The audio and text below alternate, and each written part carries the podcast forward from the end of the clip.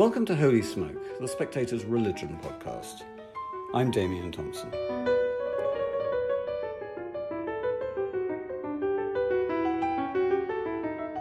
Why is big business, especially in America, becoming so aggressive in its championing of liberal causes?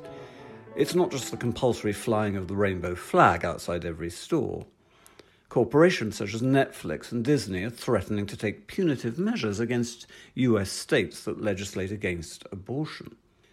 Meanwhile, those same businesses don't have a problem investing in countries with a truly gruesome human rights record, and especially countries that persecute Christians, the one minority whose identity is never championed by woke capitalism. What's going on?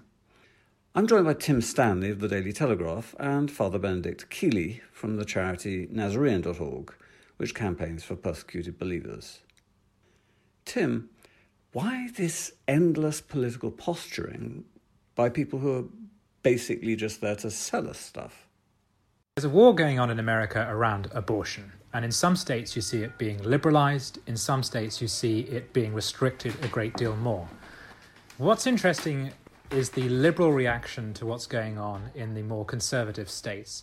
You have an alliance of, on the one hand, the Democratic Party, which has developed almost a sacramental attitude towards abortion, that is, regarding it as a sacred civil right that no one can touch. And they follow that to its logical conclusion, increasingly, of saying you should be allowed to do it effectively up to birth, if not after, in very specific circumstances. So you have the Democratic Party on fighting this. But interestingly, you also increasingly have business and you have corporations.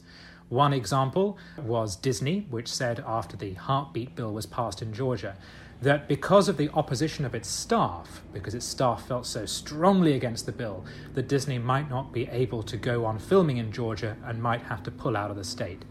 Now, I think it's very important that we keep some perspective. What we're not talking here is the open persecution of Christians that you get in the developing world, obviously. It's important to remember that business has always been involved in politics and still is. And there are businesses that are involved in right-wing issues around tax, as well as there are businesses involved in more liberal issues. And we should also see it from the liberals' point of view when they say we're just defending constitutional rights here. And if a business wishes to step in and take a position, then we welcome that. Nevertheless, what's inescapable is that there is a growing sense of consensus which is upheld by the establishment institutions of business, media and politics that certain positions are totally unacceptable, are equivalent to fascism, and that in defence of liberal freedoms, those opinions must actually be confronted or squeezed out of the public sphere. And if you follow that logic through to its natural conclusion, anyone who believes something which compels them to take that sort of position, to take a controversial position, effectively are being told, you have no place in the public sphere. What strikes me very strongly is the selectiveness of the outrage, so that these companies which are, excuse the cliche, but frantically virtue signalling about abortion, are perfectly happy to invest in countries in which there is the literal persecution of Christians, as Father Ben Kiely knows only too well. Well, and the most obvious country is China, and we might, you say selectiveness, another word might be rank hypocrisy. However, business has always been hypocritical in a sense. Business perhaps is morally neutral. But there is, as Tim said, it's a very... The word war is a good word. It's a new civil war so far without violence. And both positions, you could say, have some backup, as it were, in the US Constitution. However, it seems to be... It's unbalanced, that's certainly for sure. It's very unbalanced. And to take it down to a very basic level, for example, the use of the word Nazi. We've seen that with Trump's visit here to England just a few weeks ago. People screaming at other people that they're Nazis. Well, if everyone is a Nazi, no one's a Nazi. So hypocrisy, I suppose we can always accept and live with. But as Tim said, the worrying thing is that squeezing out of the Christian position in the public square. It's far less so in America because of America's traditions. Here in England, we're seeing that more and more, that the Christian position is certainly regarded as odd. I mean, we remember Alistair Campbell and the We Don't Do God stuff, but an Orthodox with a small o Christian, Bible-believing Christian, a Christian who believes in marriage between a man and a woman, and who believes that life begins at conception, is regarded as certainly odd, if not dangerous in some way, I think, in contemporary society, and needs to be in some sense silenced. It is, however, the case that many other religions hold, if you like, equally illiberal beliefs, sometimes the same illiberal beliefs, but they're not held to account for them. It is the Christian espousal of pro-life causes. And I know that not everybody listening to this podcast by any means will be pro-life, but I think they would wish to see people enjoy the freedom to express those positions. Those other groups in society, other religious minorities who hold conservative views, are not the subject of mockery and outrage in the same way. Tim, why do you think that is? That's partly because one is always instinctively tougher on yourself than you are on other people or other cultures. And a very interesting thing about Disney and abortion is that people still film in Northern Ireland, which, of course, has very strict anti-abortion laws. And people have pointed out that it's strange that Hollywood would feel so strongly about those laws in America, but not in Northern Ireland. And that's very simply because people tend to be more focused on the mote in their own eye than in other people or other people's cultures. But there's also undeniably a political correctness, a reluctance to criticise minorities because they are minorities, and in the grand liberal schema, simply being in a minority position doesn't put you beyond criticism, but it means that you criticise in a different and a far more careful and nuanced manner. And we're seeing tensions arise from that. The most obvious example in Britain is there's a big debate over the teaching of sex and relationships education to very young children. The government has passed a law which effectively says you must teach it, but it doesn't necessarily prescribe it. It just says you must stick to the Equalities Act. And in Birmingham, there's been a huge row because local Muslim parents feel that the head teacher there has gone too far, and they've been protesting outside schools. Now, watching the left attempt to deal with that has been very interesting, because it poses against each other two different minorities, both of which have a damn good claim on the liberal heart. One is gays and lesbians who want to see it taught in school that they're perfectly normal and that children should accept them and tolerate them. And on the other hand, you've got Muslims who feel, well, we have our beliefs, we're a minority, we're being denied the right to teach our children what we like. Well, there is a classic tension between freedoms, and liberals simply don't know how to resolve it. Liberal disdain for their post-Anglo-Saxon culture is nothing new. George Orwell famously drew attention to it. I wonder if something has changed, and something rather unexpected has happened. In Alabama and Georgia, there has been a populist backlash to a liberal and I think completely repugnant new abortion law, which is tantamount to infanticide. This backlash has seen laws being passed in defence of life that I don't think the liberal elite expected. Yeah.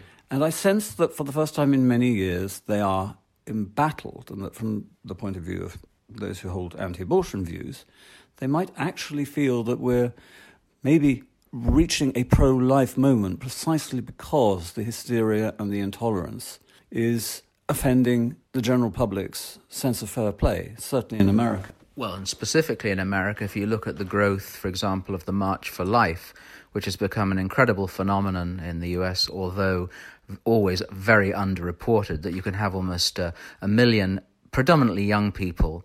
There's a massive change. And the other thing that we don't hear about much from the media is the effect of science. I mean, science is now making it more and more impossible to deny the reality of what is in the womb. And this has been the cause, for example, of if not conversions, a number of prominent abortion doctors have given up their practice precisely because they were unable anymore to argue that this is just a lump. This is all these words that they used for describing the baby in the womb.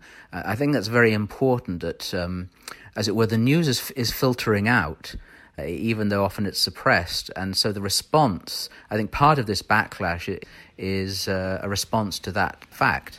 It does raise, I think, the question of just how firm the hold of elite, secular, metropolitan liberals, whatever you want to call them, is on the general public, including the Democrat-voting general public in America. Archbishop Chaput of Philadelphia has just used the deliberately provocative term sacrament or perverse sacrament to describe the way a certain strain of Democrats now thinks about abortion, something to be celebrated, something that almost holy in itself. And Tim, I wonder if you agree that effectively this takeover of the Democratic Party by the hard left, rather like the takeover of the Labour Party by the hard left, is not in tune with public opinion. One thing that's very unusual about liberalism among ideologies is it insists it's not an ideology. The people who practice it are convinced that they are simply following common sense and compassion. They don't realise that what they believe in and what they do has hardened into something. The public does understand that and does see it. And there is a backlash to some of the excesses of liberalism. And there's especially a backlash whenever liberals try to shut down debate, often invoking defence of liberalism as a reason to shut down that debate. And in that sense, I think they are scoring a series of own goals. A very significant one in the 2016 election, you may recall, was when Hillary Clinton said of Donald Trump's supporters, that some of them belonged in what she called a basket of deplorables. And this is classic liberal thinking, that if you disagree with us, you must be either morally repugnant or stupid, because liberalism's just common sense. Now, the problem is that if you say things like that, you lose not just the argument, but you lose people who are related to or know the people who you're attacking. It's a little like in the way in which almost everyone now across society accepts gay rights because they know someone who's gay. The same actually goes with conservatism and Christianity. When you say that anyone who supports Trump is in the basket of deplorables, well, you could be talking about my grandfather. And he's very passionate about Trump, and he's not a deplorable person. So whenever you overstep the mark, whenever you forget that you are an ideology, you're trying to shut down the other side by just insisting that they are simply beyond the pale. Well, you put some voters beyond the pale, and you lose them, and you can never win them back. Not just voters, but customers. I think this is a very dangerous moment for big business. So many corporations have sounded an absolutely hysterical note in their opposition to these anti-abortion measures. And in so doing, they're taking exactly the same risk as politicians who slag off the families of their own voters.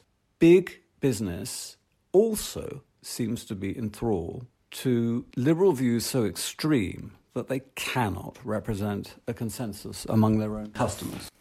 Well, you could say big business, academia, the media, in a sense, all are vastly overrepresented by, as it were, the metropolitan bubbles, both here in London, in New York, in LA.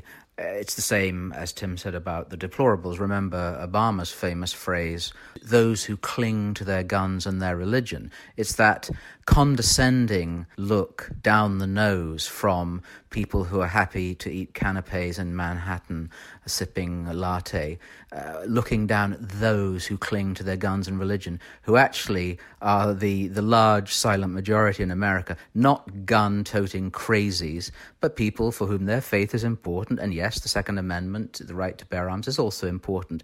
But they, once again, are the excluded group. They are the people who are not represented. And perhaps one doesn't want to bring it, the dreaded Brexit, and again, it's the same thing, that this large group of people who are not fascists, who are not extremists, who are normal people, have just felt so underrepresented that there is, it's a little bit like, perhaps it's pushing it to an extreme, but it's the network. Remember Peter Finch in Network saying, I'm as mad as hell and I'm not going to take it anymore. Showing our rage, Father. I know, well, still, I know they just remade Network, but it's, that was sort of pre-Trump, pre-everything, but it was a sign of a sort of rage. Rage is not necessarily a good thing, but it's also not necessarily a bad thing if it's properly directed. And this is the point. I think the large group who feel underrepresented or not represented at all need some kind of voice. The danger is, if I may predict, that the left doesn't realize, I don't think, that they, by their continued suppression of open and free speech, are in fact encouraging the rise of the extreme right, who they're always speaking about, because people will be driven to the extreme. They may indeed be encouraging that, but to sound a more optimistic note, they may also be encouraging people whose take on abortion is more nuanced and thoughtful, and who are genuinely grievously offended by the persecution of Christians worldwide as they learn about it, to make their voices heard. In a sense, I don't think there's ever been a more dangerous moment for the liberal elite. I have here in front of me a wonderful headline which to me sums up woke capital. Arms manufacturer BAE Systems is named the lead sponsor of Pride in Surrey. Not only does this make BAE just look a bit strange, but it also makes Pride look a bit strange. What does it mean to the people involved in that? A lot of gay rights people come from the old left who were seriously opposed to war. And to have their Pride event sponsored by BAE Systems, what does that mean about their movement? You know, the involvement of capitalism and corporations in politics doesn't just reflect something about the corporation, it can also reflect something about the politics. And I would say to some liberal groups and movements who are welcoming that kind of endorsement, what do you think it says about your cause? And what it can say about your cause is you're being branded, being used to sell things. Someone in some department, somewhere in a corporation has decided everyone likes Pride now, so we're going to put our names on something to do with Pride, and that'll make people buy things. What? I can't imagine. I shouldn't think the Saudi government is looking at Pride in Surrey and thinking, well, if BAE Systems is pro-gay, we're going to start buying their aeroplanes. I doubt that's how it's going to work. So everyone comes out of this compromised in some way. It doesn't reflect well upon anyone involved. And there is a huge group of people in the middle who are not like us, dare I say, on the Christian side of things, and who are also not on the corporation side of things, who are just sick to death of politics. And they don't understand why Netflix, why Disney has to be talking about politics. They just want to go and see a movie with their families that's about a singing genie. They're not interested in what that has to say about intersectionality. They don't care. And that's one of the things it's going to eventually do for liberalism, is its encroachment into everything. Tim Stanley, thank you for that deliciously surreal piece of news. And Father Ben Kiely, many thanks to you as well.